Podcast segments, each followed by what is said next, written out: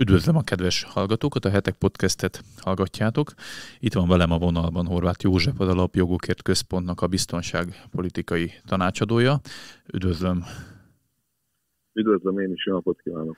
Jó napot kívánok. A, a témánk az adott, az orosz-ukrán konfliktus, bár lehet, hogy bizonyos szempontból ö, helytelen úgy mondani, hogy orosz-ukrán konfliktus, mert talán ennél szélesebb körüli a, a konfliktus, ugyanis az egész NATO élén az Egyesült Államokban is nyakig benne van ebben a konfliktusban. Amikor a kollégákat kérdeztem, hogy, hogy ők mondjuk mi, mit kérdeznének, mi az a legnagyobb kérdés, amit megfogalmaznának ezzel az egész helyzettel kapcsolatban, akkor egy olyan szimpla kérdést tettek fel, hogy mégis mi a fene folyik itt. És egy kicsit ez a kérdésem nekem is, hogy egy picit érthetetlenek ezek a folyamatok. Nem tudom, hogy egy-két mondatban össze lehet egyáltalán foglalni, hogy most mi zajlik, a, ami az elmúlt két napban történt? Hát valóban nem egyszerű, és ha megengedi, akkor ne az elmúlt két nappal kezdjük. Tehát az elmúlt nyolc évet, 2014-től egy hibrid háború folyik az Amerikai Egyesült Államok és Oroszország között, amely nem szól másról, mint arról, hogy Ukrajna fölött ki fog diszponálni és kiszerzi meg azt a stratégiai, földrajzi szempontból stratégiai ponton fekvő országot, és kinek a gazdasági befolyása fog és politikai befolyása érvényesülni Ukrajnában. Ez a versenyfutásnak vagyunk tanúi, amely az nyolc éve tart, és az elmúlt két napban eszkalálódott ez a helyzet. Van valamelyik félnek nagyobb joga mm, arra, hogy ezt a stratégiai területet a fennhatósága alá vonja, vagy befolyási jövedet alá vonja? Most itt morális Nézem, szempontból is kérdezem. A politikában a morál az egy másodrangú dolog. Hmm. Főleg akkor, amikor világhatalmi pozíciókról beszélünk, katonai pozíciókról, stratégiai pozíciókról beszélünk. Mindezzel együtt azért azt látni kell, hogy Kiev és a mai Ukrajna területe az, az orosz állam, a kievi rusz, az orosz nemzet létrejöttének egy ikonikus pontja, tehát ebből a szempontból Oroszországnak több mint ezer éve ez egy nagyon fontos történelmi pontja, és hát tegyük hozzá, hogy az oroszok megítélése szerint olyan, hogy ukrán nemzet az valójában nincs is, ők úgy gondolják, hogy itt oroszokról van szó, akik valamiféleképpen egy önálló identitást akarnak maguknak létrehozni, és hát az elmúlt 30 évben, mióta Ukrajna függetlenedett a Szovjetuniótól, azóta azért azt látjuk, hogy mind Oroszország, mind a nyugati országok közül alapvetően az Egyesült Államok az, aki látja ebben a 40 milliós országban a lehetőséget, és mindenki igyekszik ezt a pozíciót magá mellett tudni. Azért a, a Szovjetunió felbomlása óta, és mondjuk Ukrajna függetlenné válása óta nem volt mindig ennyire éles azért az ukrán vezetésnek és az orosz vezetésnek a, a, a viszonya. Ez valahol azért megromlott, és ugye említette a, az elmúlt nyolc éve, talán nem véletlenül a 2014-es ponthoz megyünk vissza. Ekkor romlott meg egyébként a, a, az ukrán politikai vezetésnek a, az Oroszországhoz való kapcsolata, és ha igen, akkor pontosan miért pont ez az időpont? Nem ekkor romlott meg. Uh-huh. Azt tudomásul kell venni, hogy Ukrajna függetlenedése után orosz barát politikai elit és orosz barát oligarchák irányították Ukrajnát, és ez, ezzel szemben az Egyesült Államok egyfajta hibrid hadviselést folytatott.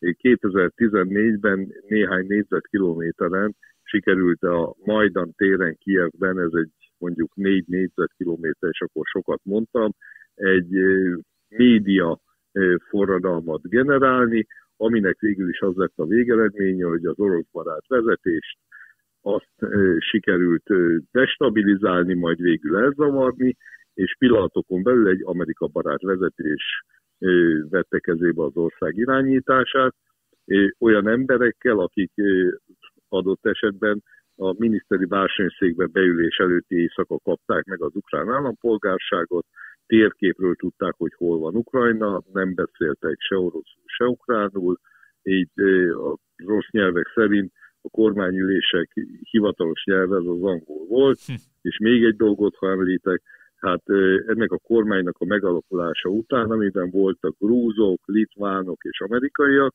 miután ez megalakult, néhány hét múlva Joe Biden jellegi elnök fia és az akkori külügyminiszter fogadott fia már a legnagyobb ukrán energetikai cég igazgató tanácsában ült.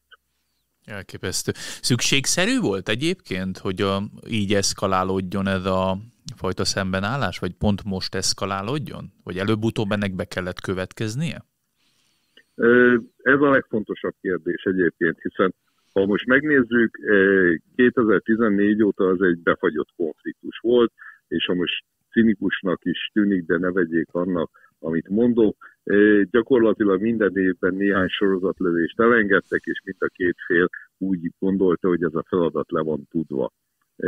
Hiszen Oroszország egyrészt visszacsatolta a Krím-félszigetet egyoldalúan, egy szintén hibrid háborús művelete, illetve az orosz többségi területeken létrehoztak két olyan köztársaságot, amit a világon eddig senki nem ismert el, most egyedül Oroszország, de ez a két köztársaság területén van, és ezt illik tudni, az ukrán nehézipar központja, olyannyira a központja ez, hogy például a, még amikor az orosz oligarchák és a ukrán oligarchák jóban voltak, 2014 előtt, akkor például az orosz hadipar számára ezekben a nehézipar üzemekben gyártották az orosz harckocsik pártcélzatát. Hm. Majd utána az oroszok ebbe belerakták a high-tech felszereléseiket, és utána ők közösen értékesítették ezeket a világban, ezeket a harckocsikat. Tehát ehhez képest az oroszok nem engedték el egyrészt azt a 4,5-5 millió orosz nemzetiségű embert ebben a két úgymond köztársaságban, másrészt, ami a számukra nagyon fontos volt, az, ezt az ukrajnai nehézipari körzetet is már 8 éve gyakorlatilag ők irányítják.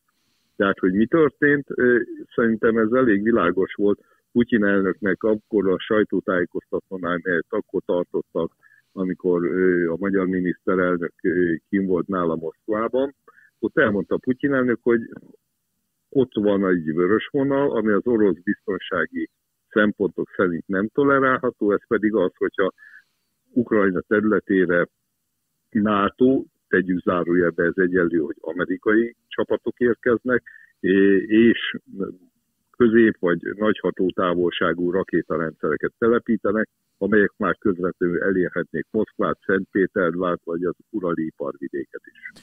Muszáj egyébként a NATO-nak terjeszkednie kelet felé? Most ugye említette többször, hogy stratégiai elhelyezkedése van Ukrajnának nyilvánvalóan, de azért annak a lépése, hogy a NATO, legalábbis az orosz szokálláspontja szerint a megegyezést felrúgva, vagy szóbeli, vagy nem is tudom milyen megegyezést felrúgva, de nem terjeszked kelet felé, mégis megteszi ezt, ráadásul az egyik legérzékenyebb régióban, és olyan csapásmérő eszközöket akar telepíteni, vagy telepít is Ukrajnába, ami közvetlenül fenyegeti az oroszokat. Én nem értem, hogy ha nem támadó jellegű a fellépés, hanem inkább védelmi, akkor egy nem NATO tagországnak miért van szüksége ilyen jellegű telepítésekre? Mi a NATO-nak a magyarázata erre?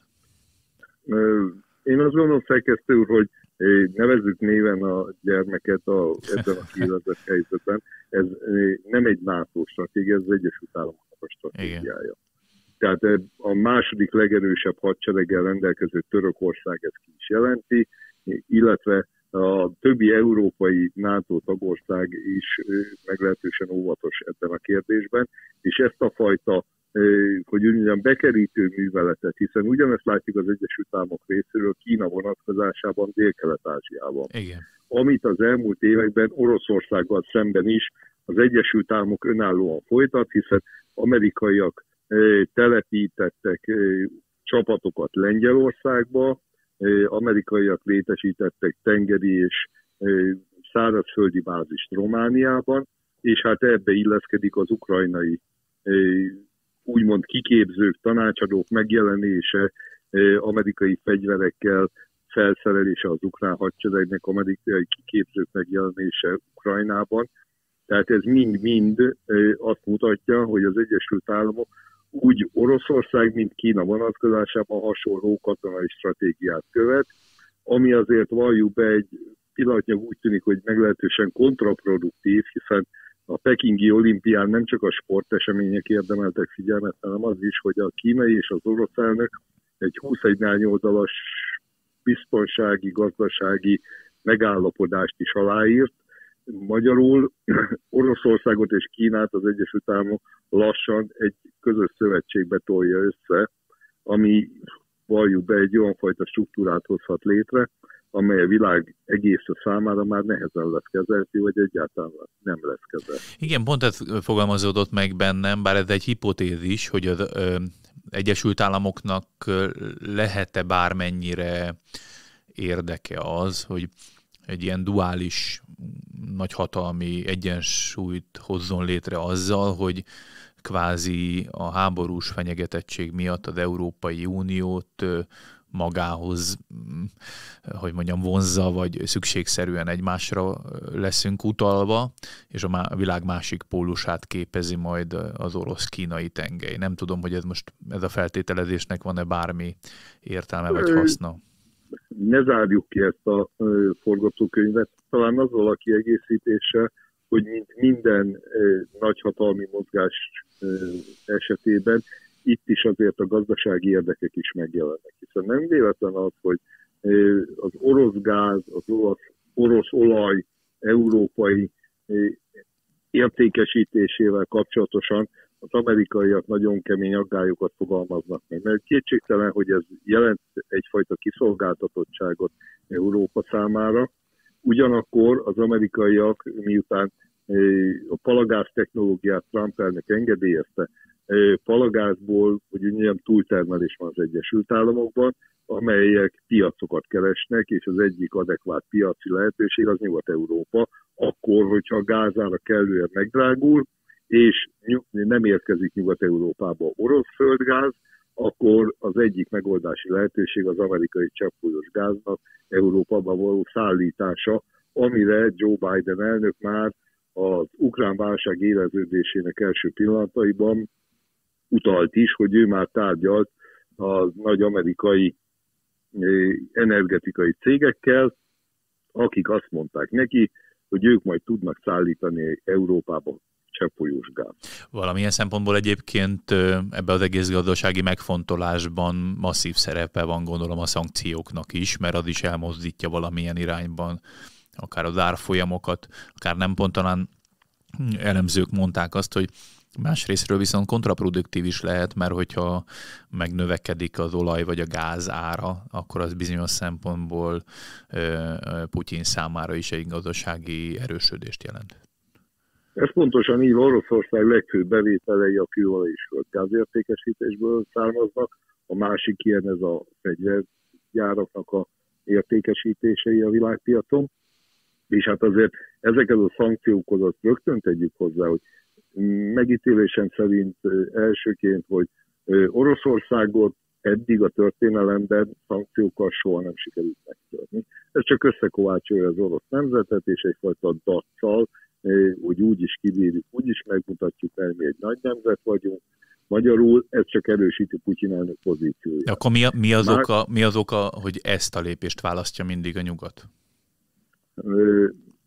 Hát nézze, én úgy gondolom, hogy a legfontosabb dolog az az, hogy valójában Oroszországgal még az Egyesült Államok sem szeretne egy melegháborús konfliktusba keveredni. Értem. Az európai országok, akik pedig messze-messze nem rendelkeznek Oroszországihoz fogható katonai elrettentő erővel, pláne nem. Ez a fajta szankciós politika viszont azt megint érdemes megjegyezni, hogy az európai vállalatoknak, az európai bankoknak árt a legtöbbet.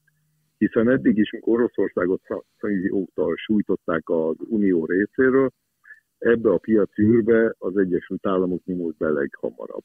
több mint 20%-kal növelték az amerikai cégek részesedésüket az orosz piacból.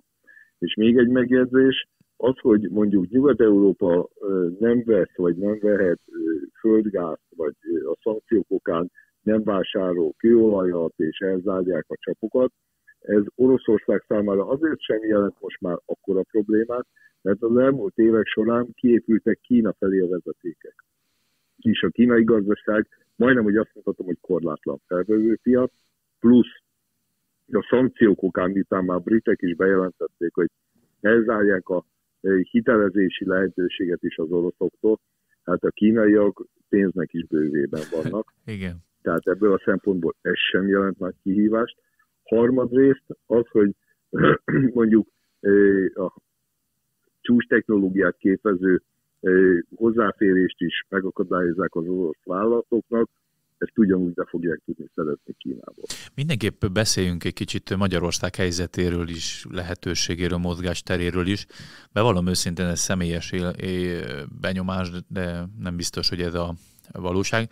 Ugye sokáig Oroszországgal kapcsolatban Magyarország egy külön utas politikát képviselt. Nyilván ez egy stratégiai szempont is volt, hogy a nagyhatalmaknak az ütköző zónájában mindkét nagyhatalom, vagy hatalmi rendszerrel is, de akár még Kínával is egy pragmatikus, jó gazdaságpolitikai kapcsolatot kell fenntartani. Éppen ezért volt érdekes, hogy amikor a, az egész konfliktus elkezdett eszkalálódni, akkor szinte elsők között a magyar miniszterelnök ugye elment Putyinnal tárgyalni, Jegyzem meg egyébként, hogy lekötöttünk, ugye, ha jól értem, rögzített áron hosszú távú gázszerződést, ami eleve egy ilyen utolsó pillanatos, hogy mondjam, bebiztosítása volt a hazai energetika politikának. De ami viszont a, a, a, az én meglepődésem, vagy egy kicsit érdekes, hogy a, a mégis most, amikor maga a konfliktus azért egy másik szintre emelkedett, akkor nagyon látványos a magyar kormány részéről az a fajta kommunikáció, hogy teljes mértékben beállunk az Európai Uniós álláspont mögé, a szankciókról szóló nyilatkozat, közös nyilatkozatot egyáltalán nem vétozzuk meg, nem is vitatjuk, hanem teljes mértékben a partnerei és tagjai vagyunk, és így járunk el közösen, és egy picit úgy tűnik nekem, hogy, hogy a, például a Ukrajna területi integritása és szuverenitása melletti látványos kiállás, mint hogyha egy ilyen csatasorba állás történt volna Magyarország részéről, a kérdésem az, hogy ez, ez meglepő, hogy, hogy a külön utas politikához képest van egy ilyen sokkal fegyelmezettebb ö, ö, tagsági viselkedés, vagy, vagy, vagy ebbe is van egy pragmatizmus? Én azt gondolom, hogy Magyarország az elmúlt 12 évben egy reálpolitikai alapokon álló külpolitikai nyitást hajtott végre. Hiszen csak az elmúlt 150 évünket nézzük, akkor a távi Oroszországtól a Szovjetunióig nekünk magyaroknak túl sok jó élményünk nincsen. Ehhez képest sikerült a, például az orosz-magyar viszony egy pragmatikus alapokon állva újra nyitni, egy új fejezetet kezdeni, aminek a, hogy úgy mondjam, a hasznát mindannyian élvezzük most is, amikor meleg lakásban ülünk, és, és nem kell cseréből, meg pécsesből fűtőtestetet kábálni. Másrésztről én azt gondolom, hogy egy Magyarország méretű és Magyarország földrajzi elhelyezkedési ország, aki ugye adióta tudjuk, hogy egy kompország. Ez egy ilyen országnak nincs más lehetősége, nincs más útja, mint az, hogy a minél több barátot és minél kevesebb ellenséget igyekszik magának szerezni. Az, hogy Magyarország tagja a nyugati szövetségi struktúráknak, az Európai Uniónak, a NATO-nak, az teljesen egyértelmű, és az ellenzék része, és én gondolom, hogy ez egy tévút, azt mondták, hogy a jellegi magyar kormány az kivezeti Magyarországot bármelyik szövetségi rendszerből, és erről szó sincs. De ez nem jelenti azt, hogy Magyarországnak, hogy mondjam, egy bólogató Jánosként a sor végén ülve kéne például 27 Európai Uniós ország között ülnie. Tehát én azt látom, hogy ez a magyar külpolitika, ez a reálpolitikának meg volt az az eredménye is, hogy a magyar miniszter legutóbbi moszkvai útja is előtt a láttuk, hallottuk, hogy egyeztetett úgy az Unió vezetőivel, mint a NATO vezetőivel. Tehát egyfajta jól szolgálati út is volt, egyfajta közvetítői, egyfajta tényleg komp szerepet töltött be Magyarország, és ezt a szerepet a kis országok, hát emlékszünk Finnországra, a Finn példára, a hidegháború időszakában, Finnország volt egy ilyen kompország, mint el nem kötelezett ország, aki közvetített a nyugat és a Szovjetunió között, aminek egyébként haszonélvezőjeként meg is gazdagodott Finnország. Tehát ebből a szempontból én úgy gondolom, hogy a magyar külpolitika nem csinál más, mint azon túlmenni, hogy vannak szilárd alapok, ez pedig a nyugati szövetségi struktúránk. Emellett, ha a térképre néznek a magyarok, akkor látják, hogy mekkora Magyarország és mekkora Oroszország, látják azt, hogy milyen energiatartalékai, ásványi tartalékai vannak Oroszországnak, mekkora piac Oroszország, és erről nem mondhatunk le. De közben egyébként kicsit magamat is cáfolva, mármint amit előbb mondtam, másrészt meg az is látható, például most a magyar miniszterelnök megfogalmazta, hogy míg, miközben a most ha már kampányidőszakban vagyunk, akkor azért a baloldali javaslatokat is soroljuk föl, főleg, hogy elképzelhető, hogy két hónap múlva más kormánya lesz az országnak feltételezés szintjén, hogy ők ugye azt javasolják, hogy hogy teljesen határozottan orosz agressziónak legyen ö, ö, beállítva mostani helyzet, és ítélje el Oroszországot látványosan ö, Magyarország, illetve javasolják azt, hogy akár magyar katonákat is vezényeljenek, meg fegyvereket Ukrajnába, hogy ilyen szempontból is kivegyék a részüket a, úgymond a NATO misszióból. És ezt mondta a magyar miniszterelnök, most a honvéd miniszterrel ö, ö, honvédelmi miniszterrel egyeztetve, hogy, hogy a, a, a határozottan ellenzi azt, hogy mind magyar fegyver, mind magyar katona Ukrajna területére lépjen, és ebben a harcban bármilyen szempontból is részt vegyen. Ezt hogy értékeli ezt az álláspontot? Először is talán szögezzük le, és tegyük egyértelmű neki számára. Ukrajna nem NATO tagország, Igen. tehát hogyha egy éles háborús helyzet alakulna ki Oroszország és Ukrajna vonatkozásában is, nincsen semmiféle olyan kétoldalú vagy a NATO és Ukrajna közti megállapodás, ami alapján katonai védelmet nyújthatna a NATO Ukrajnának. Ez egy nagyon fontos dolog. Tehát itt nem arról van szó, mint a, a NATO négyes cikk, hogyha bármelyik országot támadás éri, akkor többiek segítenek neki.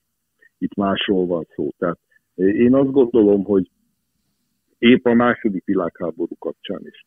Tehát a magyar honvédséget egy olyan kalandor akcióba belevinni, hogy Ukrajnába küldjük magyar katonákat, magyar fegyvereket, és utána ennek a negatív hatásait többszörösen szenvedje el, nehogy Isten az ország. Ezt, ha valamit, akkor a lehető leginkább el kell kerülni, és úgy gondolom, hogy ezt a nato belül is adott esetben, mivel Magyarország szomszédos Ukrajnával látjuk, hogy ukránok az elmúlt tíz évben hogy bánnak a magyar kisebbséggel, tehát ebből a szempontból úgy gondolom, hogy Magyarország egy igen kényes helyzetben van, és ebben a helyzetben a legbölcsebb az, hogy ebből a konfliktusból Magyarország kimarad. Ez nem jelenti azt, mint hogy teszi ezt Magyarország idáig is egyébként, hogy nem nyújtunk segítséget, hiszen számos ukrán katonát itt a Magyar Honvéd Kórházban kezeltek, ápoltak, gyógyítottak meg, akik az orosz-ukrán harcokban sebesültek meg. Magyarország gyógyszerrel, gyógyászati segédeszközökkel segíti az ukránokat, és nem csak Kárpátalját. Tehát ez a politika szerintem pillanatnyi, ez az egyedül üdvözítő, kerülni kell minden olyan látszatot és minden olyan mozgást, ami belesodolhatná Magyarországot egy fegyveres konfliktusba. És teszem hozzá egyébként, nem mi vagyunk az egyetlen európai nemzet, ami hasonlóan távolságtartó, ha lehet így mondani, vagy béke centrikus módon próbál hozzáállni ez az egész kérdéshez, sőt, még akár, ha jól emlékszem, nyugat-európai országokban is, talán pont Németország mondta azt, hogy szóban ugyan nagyon támogatja Ukrajnát, de konkrét fegyveres szállítmányokat, vagy akár katonai kontingenseket nem is küld az országban, ami talán az ukránok sérelmeztek is, nem akarok téves infót állítani, de az tény, hogy nem egyedül Magyarország az, ami a, ezt, ezt Szerintem azt tisztázunk, szerkesztő úr, hogy Európában egyetlen ország részéről sem merült az föl, hogy katonai kontingest küldjön Ukrajnába. Uh-huh. Ez senkinek a részéről nem merült föl. Az igen, hogy például Nagy-Britannia, Lengyelország fegyvereket, lőszert segélyként küld, az Egyesült Államok már régóta küld Ukrajnába. A németek része a megalakult új német kormánynál az merült föl, hogy kevlár sisakokat küldenek az ukrán hadseregnek. Az elavult páncél sisakok helyett. Uh-huh. Itt azért tegyük hozzá, hogy milyen állapotban a német hadsereg. A német vezék közölte, hogy jó, hogyha ezt a néhány ezer sisakot elviszik, akkor a német hadseregnek nem marad tartaléka.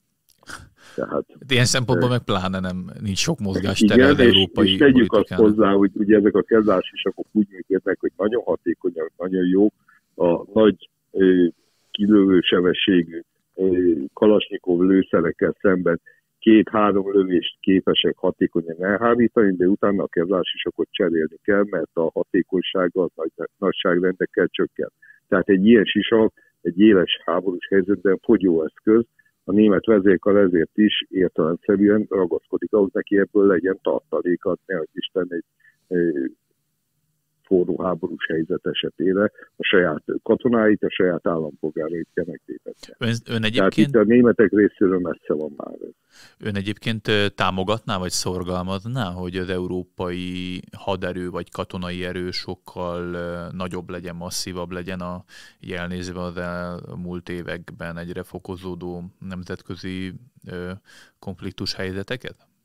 Hogy önálló Igen, hadereje legyen a nato kívül is? Ez, ez egy, vagy a NATO-val párhuzamosan, uh-huh. nem is a NATO kívül. Ez természetesen épp talán ez a konfliktus is rávilágít arra, hogy amit egyébként tudunk, hogy a világtörténelemben még egy olyan államszövetség, birodalom hosszú távon nem maradt fönt, amelyik nem tudta magát fizikailag is megvédeni. De ez rögtön tegyük hozzá, hogy az Európai Uniónak ehhez olyan képességeket kellene kifejlesztenie, amelyeket pillanatnyilag nem rendelkezik. Mhm. Tehát a high-tech fegyverek vonatkozásában rakétarendszerek, rakétahárító rendszerek, lopakodó technológia, űrhold, műholdas technológia, nincs egy műholdja, katonai műholdja az Európai Uniónak, nem hogy olyan rendszerek, mint az Egyesült Államoknak, Kínának vagy Oroszországnak. Tehát ahhoz, hogy egy valódi, és nem csak egy szárazföldi korlátozott képességű haderőről beszéljünk, hanem egy elrettentő erőről, amely a 21. századi katonai kihívásokra is képes reagálni, hát attól fényévekre van Európa. Még egy kérdés kört hadd említsünk, és utána már elérkeztünk a beszélgetésünk végéig. Talán a, ebben a felfokozódott hangulatban, ahol talán példátlan módon a, az ilyen fenyegető üzengetés, meg, meg a, a vagy beváló, vagy nem beváló prognózisok a médiában egy elég nagy félelmet keltenek, vagy, vagy feszültséget. Sokszor ezt ugye hisztériának is mondták, hogy mikor fogja lerohanni Oroszország Ukrajnát, és körbeveszik Kievet, és, és elképesztő káosz lesz, és ember életek sokasága fog tönkre menni, hogy ön mire számít, hogy hogyan csenghet le ez a konfliktus, vagy, vagy hogyan súlyosbodhat, mi, mi lesz a következő lépés. Azért kérdezem ezt, mert amit most látni jelen helyzetben, hogy Putyin kapott arra felhatalmazást, hogy orosz katonák, akiket ő békefenntartónak nevez, azt a Donetszki és Luhanszki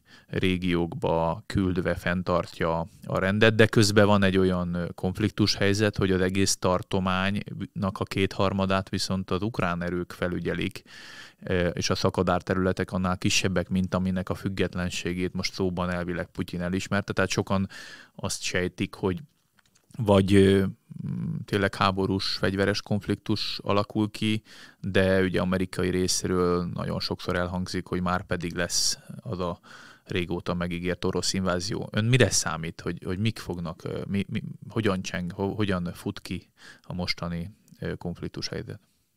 Hát szerkesztő, ez a millió dolláros kérdés. Tehát azt gondolom, hogy ebben a vonatkozásban sem az amerikai, sem a nyugat-európai biztonságpolitikai elemzők, sem a aktív titkosszolgálatok nem rendelkeznek százszázalékos megbízható információkkal, annál is inkább, mert nagyon sok forgatókönyv lehetséges.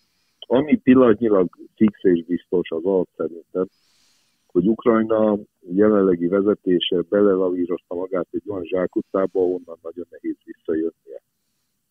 Másrésztről ebben a konfliktusban Ukrajna és Oroszország vonatkozását, ha nézzük, itt nem egy súlycsoportban játszanak a, a felek. Tehát ez olyan, mintha most Tyson egy lepkesújúval szeretne öklözni, hm. és ez nem költői túlzás. Uh-huh. Tehát itt már mai háborús világban alapvetően nem az dönti el, hogy hány katonának tudunk a kezébe egy kalasnikovot adni, meg a fejére húzni egy sisakot, és berakni egy lövészárokba. Uh-huh. Tehát a mai intelligens fegyverek korszakában, amikor már több száz kilométerről, vagy akár ezer kilométerről képesek arra, hogy műhold vezérléssel, centi pontossággal, vagy néhány méteres pontossággal kiiktatni célpontokat, akkor azt gondolom, hogy itt a levegőből az oroszok egy-két nap alatt teljesen képesek lennének uralni Ukrajna légterét. Uh-huh. Plusz tegyük hozzá azt, hogy az orosz haderő olyan fajta hihetetlen professzionalizmussal, és, és azt kell, hogy mondjam, hogy harc területen szerzett rutinnal rendelkezik, hiszen ne felejtsük azt el, hogy az orosz különleges erők Szíriában is az elmúlt időszakban még az amerikai értékelése szerint is nagyon hatékonyan és. Tehát ebből a szempontból azt gondolom, hogy az egy minimál programként feltételezhető, hogy az oroszok ezt a két megyét, és ezt az iparterületet, és ezt a 4,5 millió orosz embert, ezt magukhoz kívánják csatolni. Uh-huh. Utána az, hogy ezt követően mi fog történni, az már az amerikaiaknak a bölcsekségén is fog múlni, azt gondolom, mert innentől kezdve, hogyha Oroszországnak nyitnak egy kaput, úgy úgy mondjam, a tárgyalóasztal felé, akkor onnantól kezdve lehet érdemben tárgyalni. Nyilvánvaló, hogy addig az oroszok nem hajlandók tárgyalni, míg ezt a minimál programot el nem érik. Utána egy tárgyalóasztalnál lehetne az egy cél Oroszországnak, az Egyesült Államoknak és közte az ukrán népnek is, hogy egy olyan fajta békés megoldás, aminek a végén mondjuk Ukrajna is a következő évtizedben, vagy több évtizedben is ne egy ilyen háborús konfliktusban éljen, ami kizárja azt, hogy gazdaságilag, politikailag egy stabil országról beszéljünk, egy 40 milliós ország esetében, ami egy folyamatos kockázati tényező lenne Európa számára is. Ezt mindenképpen jó lenne elkerülni, azon túlmenően is persze, hogy egy egy forró háborúnak az eszkalálódása az rémisztő árnyékot vetne Európára. Uh-huh. Horváth József, nagyon köszönöm. Az Alapjogokért Központnak a biztonságpolitikai tanácsadójával Horváth Józseffel beszélgettünk. Szerintem nagyon sok minden kérdésre kaptunk választ, de ugye rengeteg olyan kérdés van, amire talán csak Putyin, vagy még Putyin se tudja pontosan a választ, mert attól függ, hogy hogyan reagálnak egymásra a felek. Hát nagyon szorosan nyomon követjük a hetek heti labban, illetve a hetek.hu-n is meg ezekben a podcast adásokban is. Ez volt már a, a hetek podcast, további jó podcast hallgatást kívánok minden kedves követőnek, és jó olvasást, követést, és legfőképpen pedig egy békés jövőt. Sziasztok!